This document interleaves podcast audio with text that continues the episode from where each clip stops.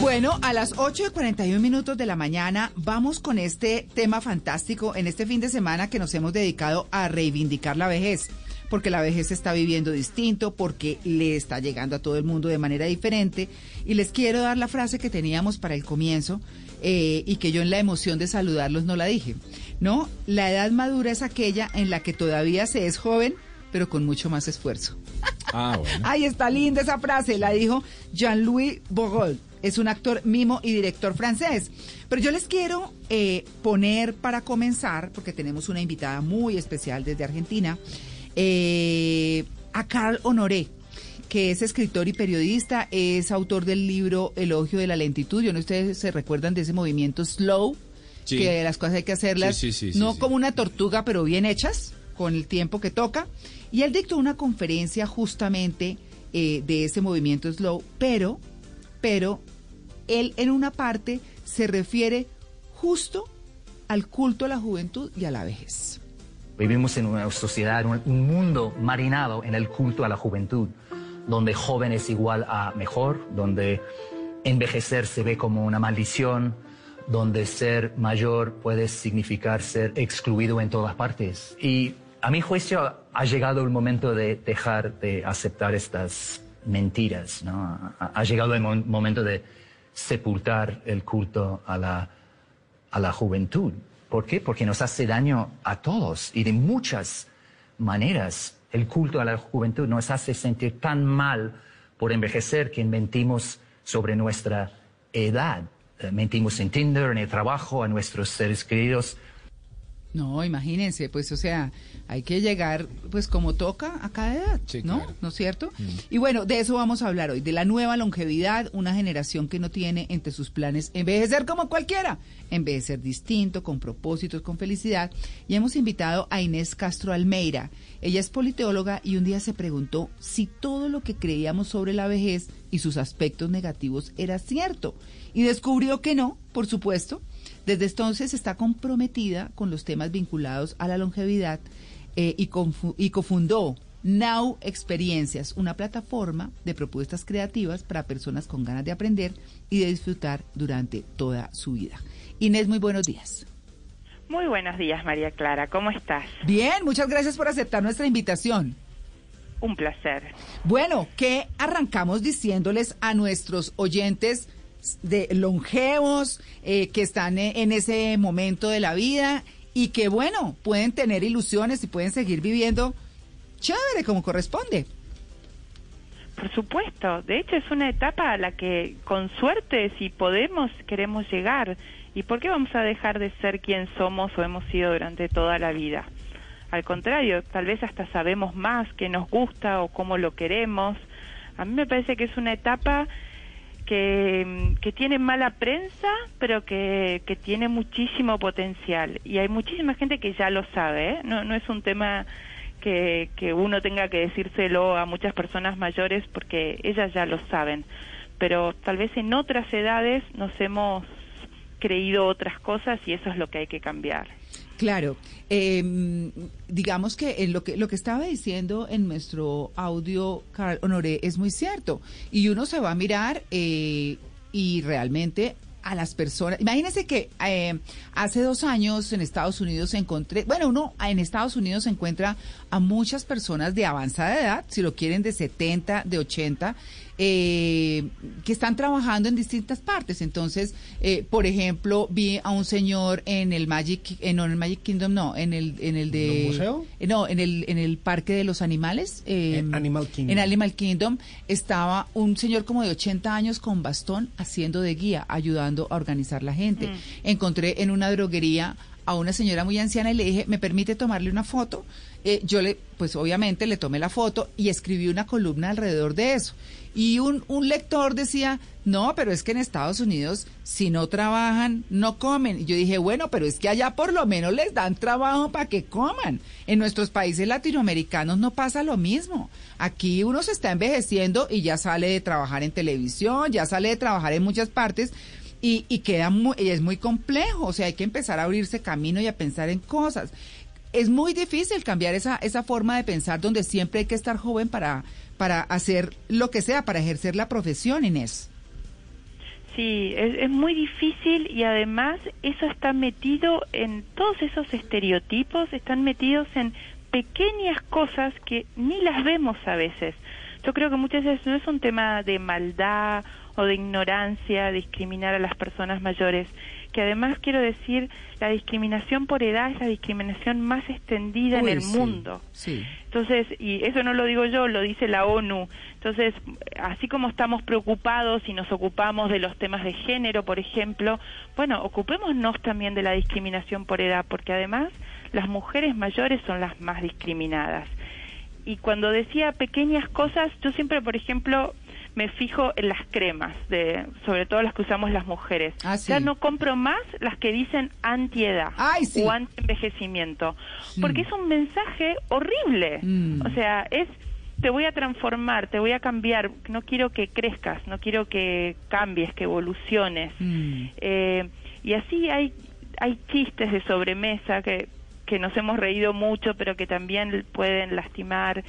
Eh, hay un montón de pequeñas cosas diarias que si las empezamos a detectar, yo creo que ahí va a empezar a, a haber un cambio. Hay uno, si uno más joven tuviera la tranquilidad que le empieza a asistir cuando le comienzan a llegar los años, le da menos importancia a unas cosas que antes eran una bobada, pero que uno le, les daba una trascendencia tenaz. Yo les hablaba más temprano, eh, Inés, de una compañera mía de gimnasio que tiene más o menos unos 67 años, se llama Rosarito Pardo, eh, a quien quiero enormemente y admiro profundamente, porque tomábamos una clase que se llama Danzica.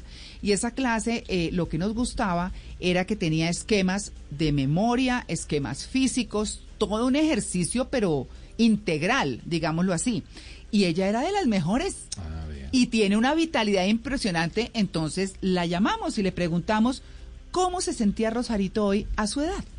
Tengo 74 años y en seis, este cuatro. momento me siento plena, me siento feliz y el contacto con la naturaleza te infunde salud, energía, fuerza, optimismo. Es maravilloso como se siente uno viviendo en el campo, disfrutando de todos los placeres que da, que da el aire puro, la naturaleza, cultivo verduras orgánicas. Entonces, para mí es una dicha también poder comer saludable y compartir es lo más lindo, compartir todo lo, todo lo que yo produzco con mis mejores amigas, con, con la gente que, que le encanta esto y que disfruta, disfruta la vida natural.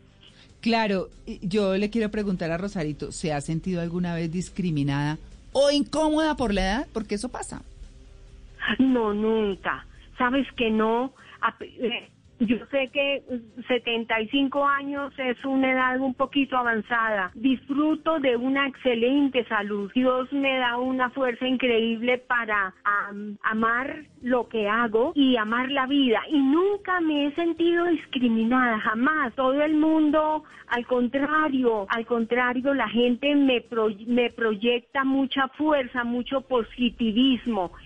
Ay, no, además es que ella es muy dulce. Claro, es como ella ve la vida, entonces todo es positivo. Oiga, pero está contando que tiene 74 y yo pensé que tenía 67. 74. Brutas, pero Rosarito, ustedes la vieran. Oye, pero lo hace a uno reflexionar, María C. Sí. Las ciudades hacen envejecer a la gente. Total. Absolutamente. Total. Claro. Y ella vive El con ritmo. sus con sus cultivos orgánicos y, y en eso se la pasa entregándonos a todos a domicilio. Ahí es una belleza. Pero bueno, ahí está Inés. ¿Cómo se ven las personas mayores hoy? Bueno, quiero resaltar algo de Rosarito que me encantaría Sí. conocer, tengo que decir, porque ya me transmitió mucha vitalidad con su voz, que ella tiene algo muy importante, que es un propósito de vida. Y eso es, en todos los estudios sobre la longevidad hay una coincidencia. Las personas que mejor envejecen son las personas que tienen un propósito de vida. Y a mí cuando me lo explicaron la primera vez yo pensé que el propósito de la vida era salvar las ballenas, por ejemplo, o grandes... No, no, propósito de vida es tener algo por lo que levantarte a la mañana y que te dé ganas de seguir el día. Sí. Y, y eso es lo que yo escuché en la voz de Rosarito, ¿no? Sí. Y cada uno puede tener su propósito de vida, en la ciudad, en el campo, en donde sea.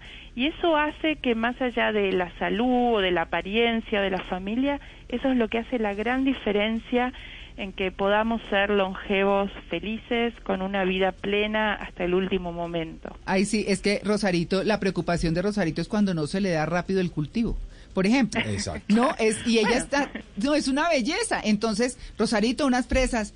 Ay, no, mijita, no hay fresas porque no ha llovido mucho. O las lechuguitas tal no han crecido como he querido, ha hecho mucho sol. O cualquier cosa, y ella está siempre preocupada de eso y está ocupada. Y está ocupada. Exacto, pero Inés, le quería preguntar algo porque estamos en una sociedad tan interesante y extraña en la que envejecer entorpece la vida porque los demás dicen, no, está muy viejo para ese puesto, no, ya no tiene la misma vitalidad de antes, no, ya no debería ponerse esa ropa, ya no debería hablar de esa manera o de ese tema. Pero la misma sociedad discrimina a los jóvenes porque, ay, es muy joven para tener esa opinión. No, Hmm. todavía es muy joven para este puesto, todavía no lo Sí. podemos ascender. Sí. No, pero es muy joven para tener hijos. Mm. No, pero ¿cómo vamos a ver a esta niña con seriedad si es muy joven? ¿Por qué somos así como sociedad? Cuando uno es joven lo discriminan porque es joven y cuando es viejo porque es viejo. Sí, es verdad eso que pasa. Cuando hablamos de la discriminación por edad, también pasa con la juventud. Se da más en las personas mayores, es verdad, pero también pasa con la juventud. Yo creo que es, en general, tenemos que dejarnos de etiquetas que además no nos representan. Eh, tenemos que empezar a, dejarnos las creencias o los estereotipos que además son imágenes de cu- cuestiones que tal vez eran hace 40 o 50 años. O sea, por un lado pensamos que somos muy modernos, pero por el otro lado seguimos con categorías eh, muy muy antiguas, ¿no? De clasificarnos por edad o clasificarnos por género o por religión. O sea, me parece que todo eso tiene que cambiar. Eh, a veces siento que hay temas donde ya hay una sensibilidad social distinta y donde los medios también han ayudado a que eso empiece a cambiar. Sin embargo, siento que con el tema de la edad todavía nos falta un recorrido muy largo y ahí los medios de comunicación tienen muchísimo, muchísimo para hacer, porque así como pueden hacer bien, por ejemplo, conversando como hoy de estos temas y llevándonos a hacernos preguntas, también pueden llevar a, a, a- a lo malo, ¿no?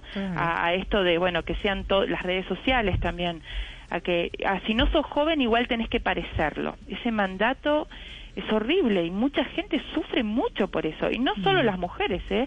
Los hombres también. Claro, claro, por supuesto. Bueno, le preguntamos a otra, a otra oyente, a Marta Pérez, ¿cómo ve la vida desde la vejez?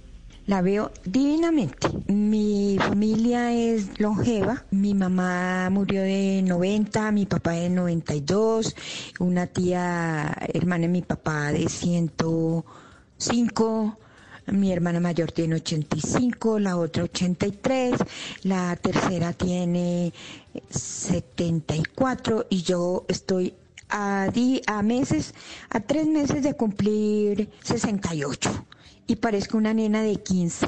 Subo, bajo, voy, vengo, costureo. Feliz, feliz, soy absolutamente feliz. Eh, desde ese punto de vista de mi vejez, la veo muy bien. Ay, no, qué cosa tan espectacular, ¿no? Sí.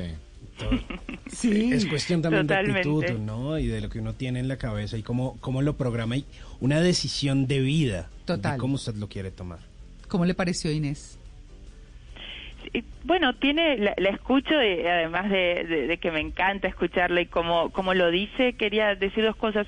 Una que siempre hubo en la historia de la humanidad personas longevas, pero nunca Mm. hubo tantas Sí. al mismo tiempo como hay ahora y como va a seguir habiendo. Sí. Entonces ahí se vuelve, ya no es solo un tema personal, un tema individual, un tema familiar, es un tema social. Por eso todos nos tenemos que ocupar, porque a veces hay gente que me dice, "Ah, pero en mi familia siempre hubo longevos, sí, pero nunca en la dimensión de que se está dando ahora. O sea, para dar un ejemplo, en 2030 en Latinoamérica, en muchos países de Latinoamérica va a haber más personas mayores que niños y adolescentes. Sí. Pero, por ejemplo, cuando alguien, yo escucho a un emprendedor hacer un negocio, me dice voy a poner una tienda de muebles para niños. Digo, ¿por qué no pones una tienda de muebles para personas mayores? Porque va a haber muchos más clientes de ese lado que del otro, por Sí. ejemplo. Sin embargo, es como que toda la estadística, la demografía dice una cosa, pero nosotros seguimos como enfocados en las primeras etapas de la vida. Y yo creo que tenemos que abrir el abanico, ocuparnos de todo. Mm. Luis Claro. Carlos. ¿Puede influir en estas decisiones o en esta actitud que toman las personas mayores el tema de la tranquilidad económica? Porque es diferente a alguien que está pensando todavía en producir y en hacer cosas a alguien que ya está disfrutando su pensión o tiene una renta y le permite vivir la vida mucho más ligera y tomar planes y hacer viajes y, y estar más tranquilo. Este tema de la independencia y tranquilidad económica. Sí, eh, digamos que en la, en la etapa de la vejez igual est- estamos generalizando, ¿no? Porque hay muchos casos diferentes, pero Mm. uno puede pensar que las personas tienen más tiempo para invertir o para retomar intereses postergados, que eso pasa mucho y tiene que ver eso con los viajes, pero tiene que ver, por ejemplo, también con volver a estudiar. Hay Mm. muchas personas mayores que vuelven a estudiar y no, no lo hacen como cuando eran jóvenes, porque ese es otro tema que tenemos que sacarnos de la cabeza. Pareciera que entonces el viejo que tenemos que admirar es el que mantiene una energía de joven, y no necesariamente es eso, porque puede tener otro tipo de energía. Puede, por ejemplo, por ejemplo, las personas mayores aprenden distinto que las jóvenes. Y una cosa que tienen a favor es que pueden, esos conocimientos nuevos que van adquiriendo, los pueden vincular con muchas más experiencias de vida y otras cosas que han aprendido a lo largo de la vida. Entonces, tal vez no lo hacen tan rápido o no memorizan tanto, pero lo hacen con una profundidad Mm. que tal vez un joven no lo puede tener porque no ha tenido esa experiencia. Entonces, yo creo que también tenemos que pensar distinto en, en no pedirle a las personas mayores que sean jóvenes. Claro. O sea, tenemos que pedirle a las personas mayores que, que nos ayuden a, a los que todavía no hemos llegado a esa etapa, a, que nos ayuden a entender cómo podemos hacer que esa etapa sea más plena, más rica. Primero por ellos, pero después por nosotros que vamos a llegar. Claro. A mí cuando me preguntan, ay, vos tan joven, ¿por qué te ocupás de esos temas? O sea, primero porque quiero llegar a ser vieja y después, cuando llegue a ser vieja, quiero que el mundo ya sea un poquito más amable. Sí. Porque uno puede tener toda la actitud del mundo, pero si no puede trabajar, si está en una carrera artística y, y- y le dan de baja porque el carné de identidad dice un número, Mm. eh, bueno, eso no es bueno para nadie, ¿no? Claro, claro. Pues bueno, eh, es un tema fantástico. Nosotros, como les dijimos desde el comienzo, estamos reivindican- reivindicando la vejez y de eso se trata. Para vivirla, como dice Inés Castro Almeida, nuestra invitada, pues de una mejor manera, menos eh, con menos estigmatización y con más posibilidades. Y yo no sé si Inés vio esta película que les voy a mencionar, pero que les quiero recomendar, que se llama El pasante de moda. Es con Robert, Buenísimo. con Robert De Niro y con Anne Hathaway. Eh, para que ustedes la vean cómo se interpreta. Además, Robert De Niro espectacular, viudo, termina consiguiendo hasta novia y orientando un negocio muy de jóvenes que es una venta en redes, una, una empresa que se mueve por internet. Así que este, este hombre, pues se supone que tiene 70 años, que está pensionado, llega a dar toda su experiencia hasta de vida Sí. que es lo que sucede. Es una película muy bella, véansela. Esa, y es reciente, porque es de 2015, tampoco es tan vieja, Sí. ¿no? Está en Netflix. sí. Claro. Pues Inés, muchas gracias por su atención con En Blue Jeans de Blue Radio. Ha sido un placer, muchísimas gracias por hablar de este tema. Vuelvan siempre que hay un montón de personas que estamos de todas las edades que Sí. queremos que esto cambie y, Sí. y nos alegra que, que, que sean parte de una conversación global. Claro que sí. Pues bueno, nueve en punto. Ya regresamos. Estamos en En Blue Jeans de Blue Radio. It is Ryan here, and I have a question for you. What do you do when you win? Like, are you a fist pumper? A woohooer, a hand clapper, a high fiver. I kind of like the high five, but if you want to hone in on those winning moves, check out Chumba Casino. At chumbacasino.com, choose from hundreds of social casino style games for your chance to redeem serious cash prizes. There are new game releases weekly, plus free daily bonuses. So don't wait. Start having the most fun ever at chumbacasino.com. No purchase necessary. Group. Void were prohibited by law. See terms and conditions. 18 plus.